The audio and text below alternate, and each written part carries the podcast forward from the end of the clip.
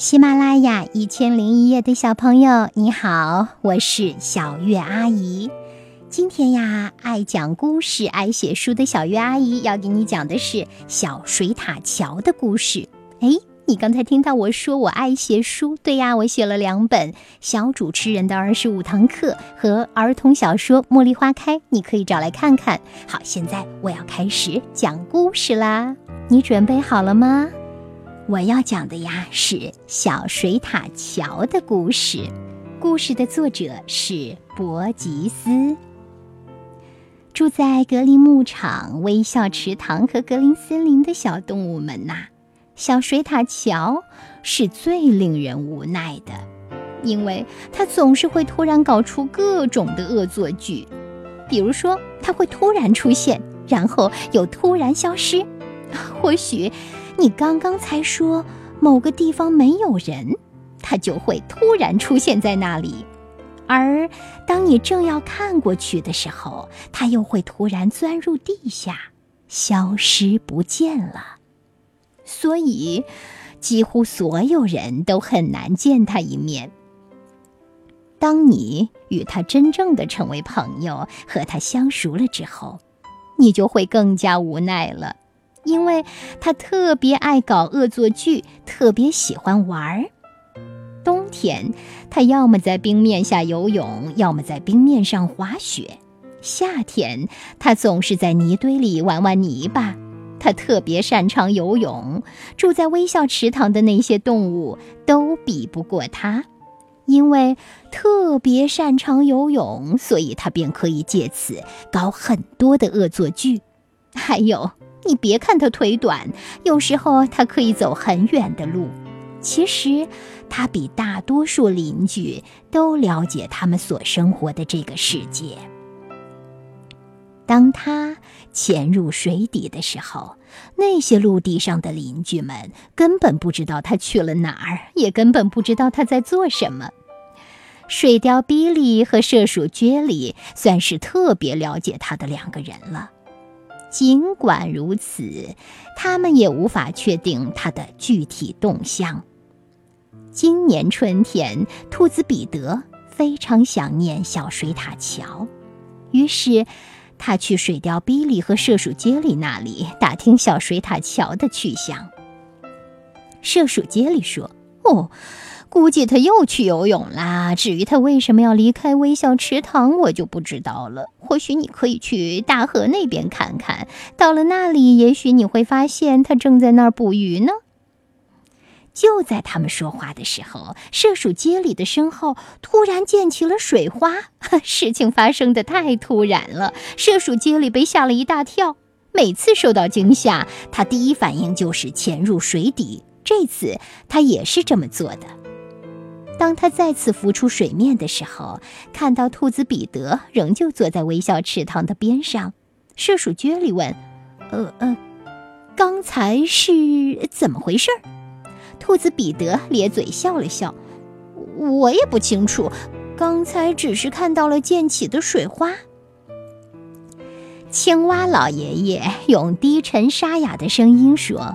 呃，依我看，刚才的水花肯定是小水獭桥搞的恶作剧。射鼠绝里，如果你去哈哈西的话，会发现小水獭桥在那里，而不是在大河。因为就在刚才，我看见那个方向的水下有个黑影。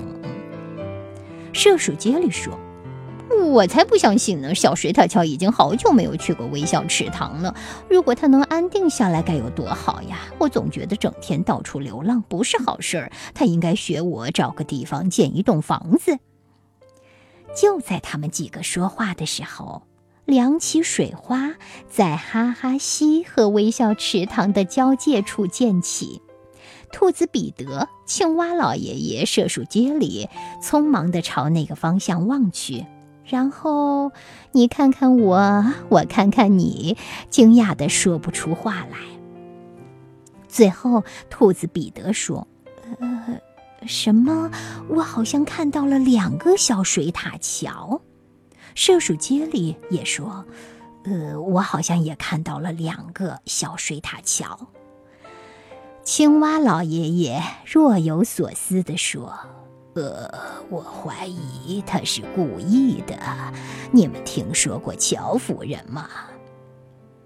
兔子彼得看向射鼠杰里，射鼠杰里也看向兔子彼得，然后他们异口同声地说：“你觉得这是真的吗？”没有人听说过乔夫人。不过，兔子彼得、青蛙老爷爷、射鼠杰里却同时在哈哈西汇入微笑池塘的地方看到了两个褐色的头从水里面冒了出来。事后，他们讨论了很长一段时间。虽然一眨眼的功夫，那两道身影就消失不见了，但他们的确看到了两个小水獭桥。哦，这真是太奇怪了，也真是太神秘了。之后，射鼠杰里首先开口说：“嗯嗯，肯定是我们的眼睛出问题了。像小水獭桥这么不安分的家伙，怎么会选择定居下来呢？而且，如果真的有乔夫人的话，她又在哪儿呢？”兔子彼得兴奋地说。我不知道，但是我要去查个清楚。我要去哈哈西找小水獭乔的家。如果他真的有家的话，我想他是不会故意躲开我的。说完，兔子彼得就蹦蹦跳跳地离开了。见兔子彼得已经离开，射鼠杰里便在他身后大喊道：“祝祝祝你好运，兔子彼得！如果有什么新的发现，记得回来告诉我们。”虽然兔子彼得不知道小水塔桥的家会是什么样子，也不知道到哪里去找水塔桥，但是他真的去了哈哈西。兔子彼得知道，射鼠圈里有两个家。一个在岸边，一个在微笑池塘里。他知道河里潘迪也有一个与射鼠圈里的房子相似的房间，但是河里潘迪的房间相对更好一些。他还知道水貂比利有时会在空树洞里安家，有时又会住在灌木丛里，有时还会在树桩下休息。当然啦，像水貂比利这样居无定所的情况也并非个例。在去哈哈西的路上，兔子彼得自言自语地说。大多数时候，小水獭桥都在水下。可以说，它在水下的时间甚至超过了水貂比利在水下的时间，几乎和涉水杰里在水下的时间相同了。所以，呃，我猜它的家应该在水边。突然，兔子彼得的脑海中闪现出了另外一个想法。他想起射鼠圈里的房子的入口在水下，从岸上是看不到的。如果小水獭桥的家也属于这种情况，如果真的是这样的话，估计他得先去干草垛里找个麦芒之类的东西，帮助他在水下呼吸。不过，兔子彼得是不会这么轻易放弃的。于是他跳着来到了哈哈西的岸边，决定先搜寻一下哈哈西岸边的洞口。每看到一个洞穴，他都会进去仔细观察、认真检查，用鼻子嗅了又嗅。他希望能够在那里闻到小水獭桥留下的气味。这样搜寻了一段时间之后，他又跨过了一根原木，跳到哈哈溪的另一边，继续用同样的方法寻找小水獭桥的家。虽然兔子彼得寻找的很仔细，但是忙活了一阵子之后，还是什么都没有发现。正当他准备放弃的时候，他听到了水声，于是他迅速地转身。碰巧看到小水獭桥，小水獭桥的嘴里叼着一条鱼，正准备游走呢。兔子彼得立刻大叫：“嗨，小水獭桥，你住在这一带吗？”“哦，是的。”兔子彼得有空到我家坐一坐吧，见一见我的妻子乔夫人。说完，小水獭桥便潜入水中消失了。好的，哦，这个小水獭桥还是有点可爱，对吧？